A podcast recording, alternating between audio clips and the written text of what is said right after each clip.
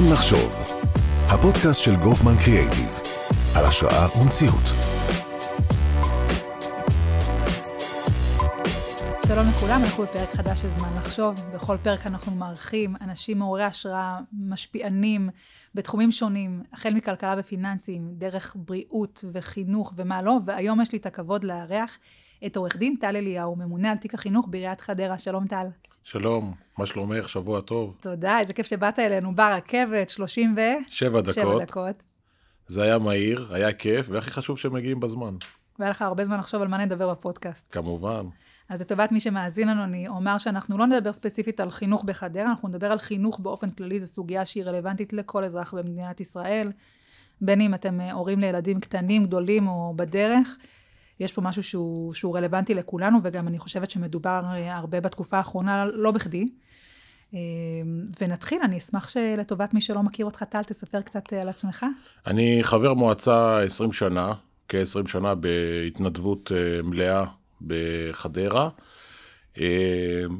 הייתי חלק גדול מהזמן יושב ראש עמותת פני העיר, שזו העמותה שמנהלת את הנושא של החינוך הבלתי פורמלי, ועכשיו יש לי הכבוד להיות הממונה על תיק החינוך, שזה החינוך הפורמלי, ויש לי את החיבור בין שני העולמות האלה של החינוך הפורמלי והבלתי פורמלי, שאני חושב שהם מתמזגים על פני כל היממה. החינוך הפורמלי מתחיל בשמונה בבוקר, מסתיים בסביבות שתיים בצהריים, ומאותו רגע מתחיל החינוך הבלתי פורמלי, שזה כבר הרצף החינוכי, הצהרונים, ולאחר מכן העולם של החוגים, המרכזי הפנאי, תנועות הנוער, וכל החינוך הבלתי פורמלי, שזה הכל מקשה אחת. שגם שם יש שינוי מאוד משמעותי שקורה בשנים האחרונות. כן, השינויים הם מאוד משמעותיים, זה מגיע מהשטח, יש צרכים חדשים לבני הנוער, ואני חושב שהחינוך צריך בסופו של דבר להתאים את עצמו לצרכים של בני הנוער, ואז אנחנו יוצרים איזושהי תמונה מושלמת, שהילד עד הגיוס לצבא מקבל ממש את כל הכלים האמיתיים להתמודדות בסיום הלימודים. אז אם דיברנו על סיום לימודים, בוא נדבר רגע על סוגיה שהיא בעיניי מהותית, על ההבדל בין לימוד לבין חינוך. לימוד כמשהו יותר, יותר מדיד, יותר אמפירי. בוא, בוא, בוא נתייחס רגע להבדל למי ש... אני חושב שהיום העולם השתנה ב... בשנים האחרונות, שהדגש במערכת, במערכת בכלל יותר על לימוד מאשר על חינוך. עכשיו, נכון שקוראים למשרד, משרד החינוך, אבל אני חושב שאולי הוא צריך לשנות את השם שלו, כי היום אנחנו יותר מתמקדים בלימוד, ובמה הדברים אמורים. היום הדגש הוא יותר על, על ציונים, זאת אומרת על ציוני, ציוני מיצב, על ציונים בתעודות בגרות. הרבה תחרותיות. ש... המון המון תחרותיות בין תלמידים, מי יקבל יותר, מי יקבל פחות, למה, למה קיבלתי, למה לא קיבלתי יותר. לא רק בין תלמידים, גם בין מסגרות. גם ו... בין המסגרות. על השולחן, כן, יש אני תחרות. אני יותר מזה, ההורים בגן ציבורי, או אפילו בערב באירועים, הבן שלי קיבל ככה, הבת שלי קיבלה כך. זאת אומרת, הכל זה עולם של תחרות, ומדידה, מדידה אמפירית, כמה קיבלתי, כמה קיבלתי בבגרות, כמה קיבלתי במבחן, במבחן מיצב, כמה, כמה התוצאה בבוחן, בכמה הגישו אותי בציון מגן. זאת אומרת, כל עולם הציונים הוביל אותנו למרדף, מרדף חברתי, אחר ציונים, אחר הישגיות, ופחות על מה שאני רואה יותר חשוב, בעיניי לפחות, ממה שאני הייתי בתקופת ה... בתקופת הצעירות שלי, בתקופת הבגרות, זה הנושא של חינוך. ערכים, ציונות, אהבת הארץ, דברים שהם לא מדידים במספרים. יכול להיות שבגלל שהם לא מדידים, הם לא חלק מעולם הלימוד כרגע, אבל, אבל אלו תכונות שב, שהנער המתבגר, או בכלל, כל אחד שנמצא במערכת החינוך לוקח איתו לאורך שנים, זאת אומרת, זה ערכים אמיתיים של חינוך לאהבת חינם, חינוך לכבוד המשפחה. בבית ספר של הילדים שלי, אימא לשני בנים, אחד מסיים ג' השני מסיים ה' בימים אלו, יש מונח שנקרא בן אדמיות, שאני מאוד מתחברת אליו. זאת אומרת, לצד הלימודי ליבה, יש לי לימוד לערכים. אני, בשיחה המקדימה שלנו קצת דיברנו על זה, אני מרגישה ברת מזל, כי אני מבינה שזה לא בכל מסגרת חינוכית, וזה בית ספר רגיל, לא בית ספר פרטי, אבל עדיין יש, יש איזשהו פער, המקום הזה של בין תחרותיות לבין ערכים, אני חושבת שזה כן שיח, אבל שנמצא עכשיו במשרד החינוך, עם כל הרפורמה שמנסים מנסים לשנות, בגרויות, כן, לא, על מה נבחנים, עבודת צוות, זאת אומרת, יש איזה שיח שמבינים אז צריך לטפל בו. כן, אני לא בטוח שהשיח הזה אבל יצליח, כי בסופו של דבר המערכת הזו נמדדת על פי איזה שהם מספרים. ובכלל, המון דברים היום בחיים שלנו נמדדים על, על, על פי מספרים, וגם החינוך הפך להיות מדיד על פי מספרים. יותר נוח לכולם להתעסק בזה, בלהגיד ציוני הבגרות גבוהים ונמוכים, או ציוני המגן הם כאלה ואחרים, ופחות להתעסק מה, עם הילד מאמין בשלמות המשפחה, או בכבוד, בכבוד המשפחה, או באהבת לרעך כמוך, או בציונות, או באהבת ארץ ישראל. זה דברים לא מדידים. אז יכול להיות שבגלל שהם לא מדידים, לא נוח להתעסק איתם. לא נוח להתעסק, אבל בסוף זה מתפוצץ לנו בפרצוף. אנחנו רואים שהדור, ככל שהשנים עוברות, יש משהו שהוא... אני לפחות רואה את זה במסגרות ובסביבה בסביבה של, ה, של הילדים, שהוא יותר אינטרסנטי, פחות חברתי, פחות ערכי. יש הרבה דברים שאני תופסת את הראש ואני אומרת, וואו, אני לא גדלתי ככה. אני לא יודעת אם כי גדלתי בפריפריה והיום אני בעיר גדולה, אבל יש משהו שעובד אחרת. המקום של ה... הילדות זכורה לי כמשהו אחר לגמרי. כל המקום שדיברנו עליו, על ערכים, על אהבת הארץ, על ציונות, הוא משהו שבעיניי מתמסמס, ו... ואנחנו כ... כהורים וכאזרחים במדינה צריכים לתפוס אותו, ואני... מעניין אותי מה, מה קורה מאחורי הקלעים, עד כמה, איך, איך מטפלים בכלל בסוגיה כזו? אני לא חושב שאפשר לטפל בה בצורה נקודתית, זה צריך להיות משהו רוחבי, שהמדינה צריכה להחליט שיש איקס שעות בשבוע, שהן נתונות אך ורק למושגים של חינוך, אקטואליה וערכים. ואם לא נדע לנתח את המושגים האלה ברמה של לימוד יומיומי או שבועי, אז הילדים לא יוכלו לקבל באמת את, ה... את העולם הזה, כי היום העולם הוא מאוד מבוסס על עולם המדיה. נכון. הילדים יותר קשורים למה שקורה היום בתוך הטלפון, בתוך הטלפון הנייד, בכלל עם כל האפליקציות השונות שמתחדשות חדשות לבקרים, והם נמצאים בתוך העולם הזה, העולם של הערכים רחוק מהם, והם קשה להם לקבל את זה, זה נראה להם על פניו מושגים מאוד זרים. מאוד זרים, ואני חושבת שאפרופו לעשות בנושא הזה שינוי, אז...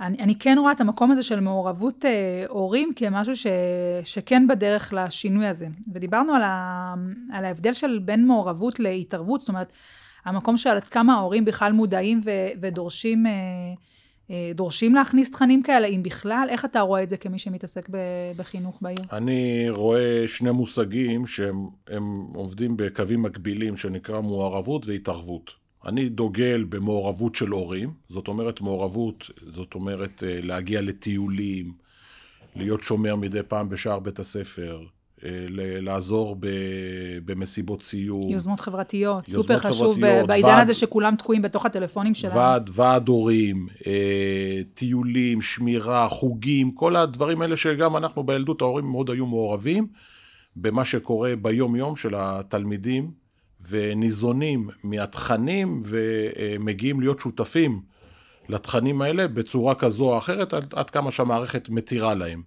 היום אנחנו עדים למושג חדש, אולי קצת חדש ישן, של, של כל מה שקורה עם ההורים בכלל בחינוך במדינת ישראל, זה הנושא של התערבות. הגענו למצב שההורים רוצים גם להיות קשורים, או לתת את דעתם, או להביע את רצונם, בכך מה סדר היום של הילד. בחירת התכנים. בחירת תכנים, זאת אומרת, למה לומדים חיבור וחיסור ולא כפל וחילוק? סגל הוראה. מי, המח... מי המורה, מי המחנך, מי המורה המקצועי, למה המנהל הזה כן והמנהל הזה לא. זאת אומרת, וההתערבות יתר ב... בעולם, בעולם החינוך, וזה ההבדל בין מעורבות להתערבות, וההתערבות הזו לדעתי היא התערבות שלילית, שגורמת ל... היא גורמת ל... לבעיות. גם בין, בין... בין, ה, בין, ה, בין החוויה של הילד לבית הספר. זאת אומרת, הוא לוקח בחשבון שאבא שלו או אמא שלו צריכים להחליט מה יהיה סדר היום שלו, ולא המנהל או המורה, ואז זה גורם לאיזושהי בעיה בכלל, בחוויה האמיתית הזו של להגיע לבית ספר, ולקבל תכנים מאנשים שהם אנשי מקצוע, שהם ברי הסמכה. לא רק זה, גם אנחנו בעידן של רשתות חברתיות ושל וואטסאפ, הכל מאוד נגיש וזמין, זאת אומרת, יש לך איזושהי ביקורת, תוך שנייה היא... היא מופצת, עכשיו אני לא אומרת שבהכרח היא ביקורת לא נכונה, זאת אומרת, הרבה פעמים מקום של מעורבות הוא בריא ונכון, וצריך להיות עם אצבע על הדופק ולהבין איפה הילדים נמצאים ומה המסגרת, אבל עדיין גם לתת למערכת את הצ'אנס לעשות את העבודה שהיא, שהיא אמורה לעשות. אני מסכימה איתך שלפעמים זה עובר איזשהו קו, וגם זה משהו שהילדים עדים לו, זאת אומרת, את הילד ששומע כל כך הרבה ביקורת והתערבות מצד ההורים שלו, הוא גם מתייחס למערכת בהתאם, וזה... אני מגיעה ממשפחה של הרבה אנשים שעוסקים בהוראה ונמצאים במערכת, אני רואה את שני הצדדים, וכן, בקלות זה, הילדים קולטים את הכל, הם משדרים על אותו גל של ההורה, בלי בכלל להתבלבל, וזה כן, זה יוצר קושי גם לצוות ההוראה, צריך לקחת גם את זה בחשבון, איך אנחנו מעבירים את אותה ביקורת והתערבות. זה גורם לזילות המערכת.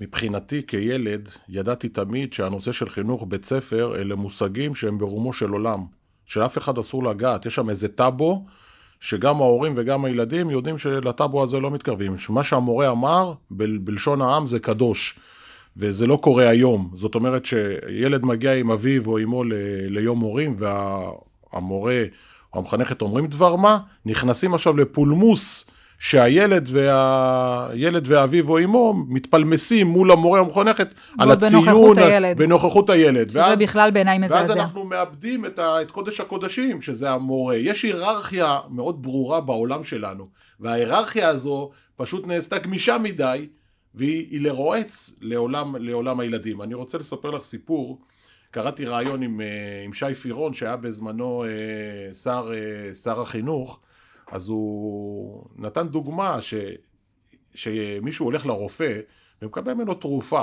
לדוגמה קמול או פטלגין, בפשוט ביותר, אני לא מדבר כבר על מחלות יותר כן.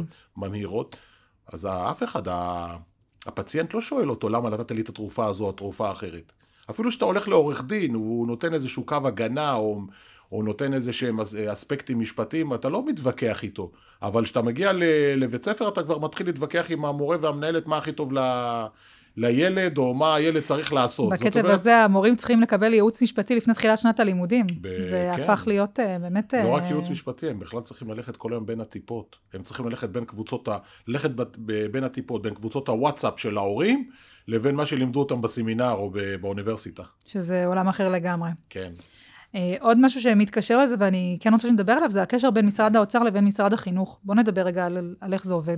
היום העולם מאוד נעשה יותר דינמי מבחינת הקמת בתי ספר וגנים בכלל. היום כל הנושא של גני תקשורת מקבל יותר תאוצה. זאת אומרת, היום זה גן תקשורת הוא גן של תשעה ילדים.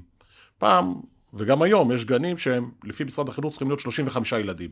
אבל היום, לגן תקשורת, אתה צריך להגין, להקים גן לתשעה ילדים. זאת אומרת, היחסיות וה, וה, כמות הגנים שאתה צריך להקים, הוא כבר משתנה, וזה העולם הופך להיות יותר דינמי, יותר, ואתה יותר מושפע מהכספים שמגיעים ממשרד החינוך. משרד החינוך הוא הרגולטור, של, של אגפי החינוך והעיריות מצד אחד, מצד שני, משרד האוצר אמיר, אמור לה, להעביר את הכסף למשרד החינוך, שאמור להעביר אותו בתוך המעגל הזה, לעיריות. לה, לה, לאגפי החינוך ולעיריות. עכשיו, מה שקורה זה שלא, א', לא מקבלים את הכסף בזמן, שזו הבעיה הכי קטנה, והבעיה הכי גדולה שמחליטים שלא מקבלים את הכסף בכלל.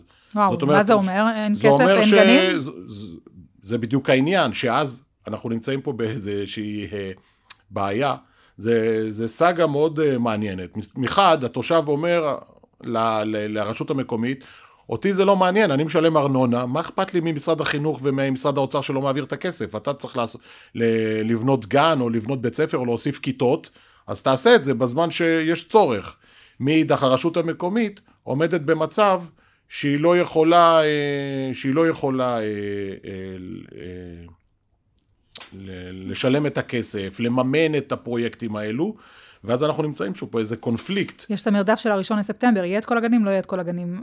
גן ניפתח בדצמבר, זה לא מעניין אף הורה, הוא צריך את הגן בראשון לספטמבר, אבל בעצם הכסף שהיה אמור להגיע, לא הגיע בזמן, יש איזשהו מרדף כזה שבסוף העירייה צריכה לעמוד אל מול ההורים, שסך הכל שילמו ארנונה, צריכים לקבל מסגרת לילדים, ומתחיל פה איזשהו קונפליקט. הבעיה יותר גדולה בסיטואציה הזו זה המושג שנקרא מבנים יבילים.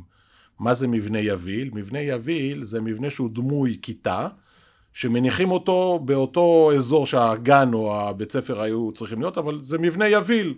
זה, זה לא מבנה רגיל של... זה זכור לי כילדה כשהייתה את העלייה בשנות ה-תשעים, ופתאום כן, תוך דומה. שנייה צצו מלא, אצלנו קראו לזה שקוביות. כן. מלא שקוביות ועוד כיתות נפתחו, כי לא היה... לא זה... היה את הזמן ואת התקציב להקים הכל מהר. זה הפתרון של הרשויות... לרצות את, את המערכת בהצבה של מבנים יבילים, שזה פתרון גרוע לדעתי, כי בסופו של דבר המבנה היביל שהוא מחזיק X שנים ממש מועטות, צריך בכל מקרה לבנות. נכון. עכשיו, המבנה היביל יש לו גם עלויות, גם עלויות של היתר וגם עלויות של הצבא ורכישה של אותו מבנה, אבל הוא לא מחזיק לשנים רבות וצריך לבנות את הגן. ואני מניחה שגם משתמשים בו הרבה מעבר למה שתכננו? יכול להיות שבהמשך אחרי זה זה הופך להיות מבנה שמשמש אחר הצהריים גופים נוספים, אבל uh, זה לא פתרון. הפתרון באמת לבנות גנים אמיתיים, עם כל הפסיליטיז האמיתיים, שהילדים יודעים שהם נכנסים לגן, ומקבלים את כל הדברים האמיתיים שהם צריכים, כדי uh, להעביר את ה... את ה-שמונה עד אחת, שמונה עד שתיים, או שמונה עד חמש, אם יש רצף חינוכי, בתוך, uh, בתוך הגן. עוד נקודה מעניינת בעיניי ש... שמתקשרת לנושא של גנים ובנייה, זה בכלל כל הקשר שבין עדלן לחינוך. היום אנחנו יודעים להעיד שמקומות שיש בהם מוסדות חינוך, בעצם הערך של הנדלן עולה. ספר לנו איך, איך, איך הדבר הזה בעצם קורה, איך זה מתפתח. יש מושג שנקרא בית ספר ייחודי, ויש מושגים נוספים שהם כמו בית ספר ציבורי שהוא גם ייחודי. אמנם הוא לא, הוא לא ממומן על ידי אה, אה, עמותה ספציפית, הוא ממומן על ידי משרד החינוך, אבל יש לו ייחודיות כזו או אחרת. לצורך העניין בית ספר דמוקרטי או בית ספר... בתי ספר דמוקרטיים, הם, חלקם הם מנוהלים, הבתי ספר על ידי עמותות חיצוניות, וחלקם על ידי הרשות מקומית, אבל אני אתן לדוגמה, בחדרה יש מה שנקרא בית ספר המשחק, ש... אז זה לא שמעתי אף פעם, המשחק. יפה, יפה. אז זה שיטת לימוד שנקראת השיטה המשחקית, שבה ילדים לומדים את מכיתה א' עד ו' בשיטת המשחק, והורים מגיעים ורואים את עצמם מתאימים לשיטה הזו, ורוכשים בתים, סוחרים בתים ליד בית הספר, כדי שהילדים יהיו בשיטה הזו. אני אספר סיפור, אנקדוטה, משיח עם הורים לאחרונה, בעקבות איזושהי סיטואציה שהייתה בבית ספר, הייתה, היה שיח הורים, ואחד ההורים, שהגיע לשיח, סיפר שהוא תושב כפר סבא, שהחליט להעתיק את מקום מגוריו לחדרה, על מנת שילדיו ילמדו בבית הספר המשחק, הוא שמע עליו, והוא מצא שזה מתאים לצרכים של הילדים. אוטומטית כל הערך הנדל"ני של השכונה קופץ. אז יש פה שני, שני מושגים של עליית ערכים, גם מושגים של עליית השכירות ושל ערכי הנדל"ן. מצד אחד עליית השכירות עולה, לפחות בין חמישה עשר עד עשרים אחוז, ועליית הנדל"ן, כתוצאה מבניית בתי ספר, פארקים בסביבה, משנה את, ה, את הסכומים, בעקבות הצורך של הורים שבאים מחוץ לחדרה, ממקומות של, כמו נתניה או כפר סבא או רעננה, שם מחירי הנדל"ן גבוהים ב-שלושים או ארבעים אחוז מחדרה. חמישה עשר עד עשרים אחוז זה המון. שכונת הפארק לצורך העניין, אזור עין הים בגבעת אולגה, אזורים מהסוג הזה הביאו במרכאות המון זוגות צעירים ממרכז הארץ לחדרה, כתוצאה משילוב של מוסדות חינוך, בין היתר מוסדות חינוך טובים, שנתנו תשובות לחינוך הילדים. אנחנו מדברים הרבה על מוסדות חינוך טובים, אבל בעצם המפתח זה אנשי צוות טובים. יש היום, וזה משהו שנמצא כל הזמן בשיח הציבורי, ואני מקווה שבתקופה הקרובה נראה בו שינוי, אבל... בואו נדבר רגע על, על שכר המורים, שכר הסייעות. אנחנו רוצים שיהיו מוסדות חינוך טובים, אבל קודם כל צריך לדעת שאנשים מתוגמלים. יש בכלל היום מגמה של לזנוח את התחום הזה, קשה בכלל להשיג אנשי צוות טובים. שכר עובדי החינוך במדינת ישראל הוא מהגרוע בכלל באירופה, מקום שלישי מהסוף, במדינות המפותחות. הממשלה, לצערי, לדורותיה, לא מצאה פתרון לנושא השכר של עובדי החינוך, ולכן לא מתגייסים אולי למערכה הזו סטודנטים נוספים, כמו שהמערכת צריכה כרגע לטובת לימודי חינוך, ולהיות ממשיכי דרכם של מורים ש, שעוזבים, ואנחנו פה, ב, אני חושב שאנחנו פה בבעיה, אין מוטיבציה ללכת וללמוד את המקצוע הזה. לפעמים, לפעמים זה הופך להיות מקצוע של... של המשכיות של, של אימא או אבא מצד אחד, או כי הסביבה אמרה לך להוראה, אבל זה לא ממש מקצוע שאנחנו אומרים, אני מסיים את, ה, את בית הספר, או את הצבא, אני אומר, אני הולך להיות מורה. דיברנו קודם על הזילות של התחום, חלק מהדברים, זה, זה בדיוק זה, לדעת שהשכר הוא נמוך, היחס הוא יחס מזלזל, אוטומטית יש פה איזשהו מעגל שההורים מרשים לעצמם לבוא ולהביע את דעתם גם שלא צריך, ולדבר לפעמים בטון שהוא בכלל לא מכבד כלפי איש החינוך. ואם כבר דיברנו על אנשי חינוך, אז, אז בואו נדבר רגע על סייעות. יש פה בכלל תופעה ש, שמתגבשת שהיא בעייתית. לא כל, מוגד... נושא, כל נושא עובדי החינוך בכלל במדינת ישראל, זה הפך להיות מקצוע מאוד מאוד תובעני.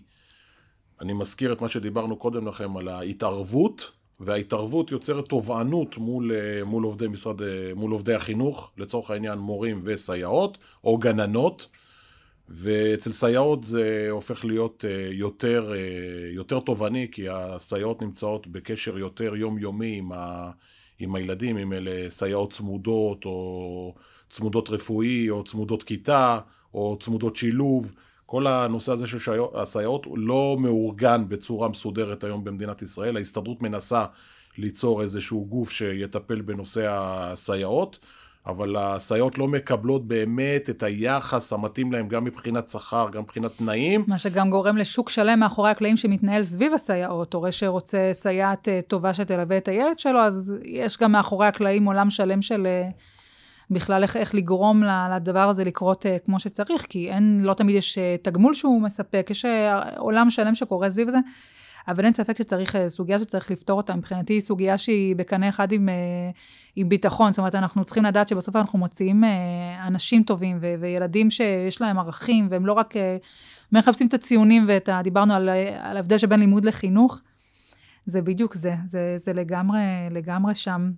הנושא הזה הוא מקבל יותר אה, משקל, בגלל שמדינת ישראל כל העת ביססה את הקיום שלה על הנושא של ההון האנושי. היא לא ביססה את זה על מחצבי טבע, על נפט או על זהב או על נכון. מחצבי טבע אחרים. המחצב העיקרי של מדינת ישראל ברבות השנים מאז יום הקמתה היה ההון האנושי, ואם לא ניתן את החינוך האמיתי וניתן את תשומת הלב להון האנושי על כל סביבותיו, אז לא נוכל באמת לקדם את ההון האנושי למקומות שאנחנו רוצים להגיע, כי בסופו של דבר, שימי לב, המרדף שלנו מול האויבים שלנו, יהיה בהון שלנו, בהון האנושי של החיילים, בהון האנושי של בוגרי האוניברסיטאות, של המהנדסים, של המורים, של המחנכים, שיקחו את, ה, את הילדים, שיקחו את הסטודנטים, שיקחו את כל הבוגרים, למקומות שאנחנו נגבר על האויבינו באמצעות ההון האנושי. זה לגמרי שם, ואני גם יכולה לספר, לפחות מהחוויה האישית שלי, היום גם יש את כל הנושא של הרדיפה אחרי הסייבר. דיברו רבות על שמונה מאתיים, חברות הייטק, יוניקורנים, זאת אומרת, זה משהו שמחלחל לילדים. אני, דיברנו על לימוד מול חינוך, אז אני יכולה לומר שיש שיח שלם בבית, אני מדברת איתך על ילד בכיתה ג' שסיים ג' ושסיים כיתה ה', על זה שחשוב להם לדעת אנגלית, כדי שהם יוכלו לעבוד בחברת הייטק וסייבר, זאת אומרת, ממה שהם לוקחים מהבית ספר, זה בסוף הם, הם מכוונים לשם, אני לא חושבת ששמעתי איזשהו שיח על, על בקצועות שהם יותר מדברים על חינוך, זאת אומרת, זה מה שמעניין אותם עכשיו, הם מאוד מוכוונים לשם, וזה טוב שלנו את המוחות הטובים ולפתח ו...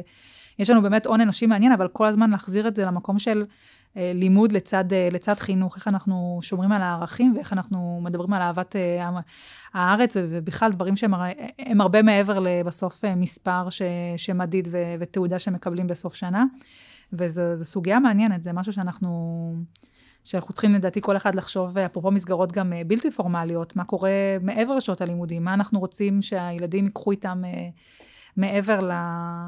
מעבר לציונים ולמה שהם מקבלים בשעות, בחצי הראשון של היום. זה מזכיר לי אנקדוטה נוספת, בהיותי כיושב ראש העמותה לחינוך בלתי פורמלי, שנה אחת עשינו ניסיון של צהרון, שבו ילמדו רק אנגלית כחוג. זאת אומרת, הילדים מסיימים את שיעורי הבית, מקבלים ארוחת צהריים, ועד שמגיעים ההורים לקחת אותם, אז יש אפשרות לשלב את זה עם חוג נוסף, אז, אז היו לימודי אנגלית לילדים בכיתה א', ב', ג', ואיך הילדים הגיבו? הגיבו מצוין. אני אגיד לך למה הם הגיבו מצוין, כי הם פתאום ראו הלכה למעשה את הלימוד מול מה שהם רואים בטלפון ומה שרואים בטלוויזיה. נכון. ב, בכל הערוצים, הדוברי האנגלית מצד אחד, מצד שני ב, ב, באייפון או ב, באנדרואיד מדברים אנגלית, אז יש שילוב, פתאום רואים את, ה, את הקשר בין האנגלית לבין מה שהם רואים ביום לגמרי, יום. לגמרי, הנגישות של הטלפון בעצם לקחה את כל האנגלית ובעצם חיברה, אני רואה, הבן שלי בכיתה ג' אמר לי, אמא, אני רוצה מורה לאנגלית, אני לא מבין מה כתוב לי בטלפון, ממש ככה. וזה מצד אחד אני שמחתי והתרגשתי שיש מודעות, והוא בכלל מבקש את זה מעצמו. מצד שני, כן, זה, זה מעניין שבסוף זה לוקח את זה לשם.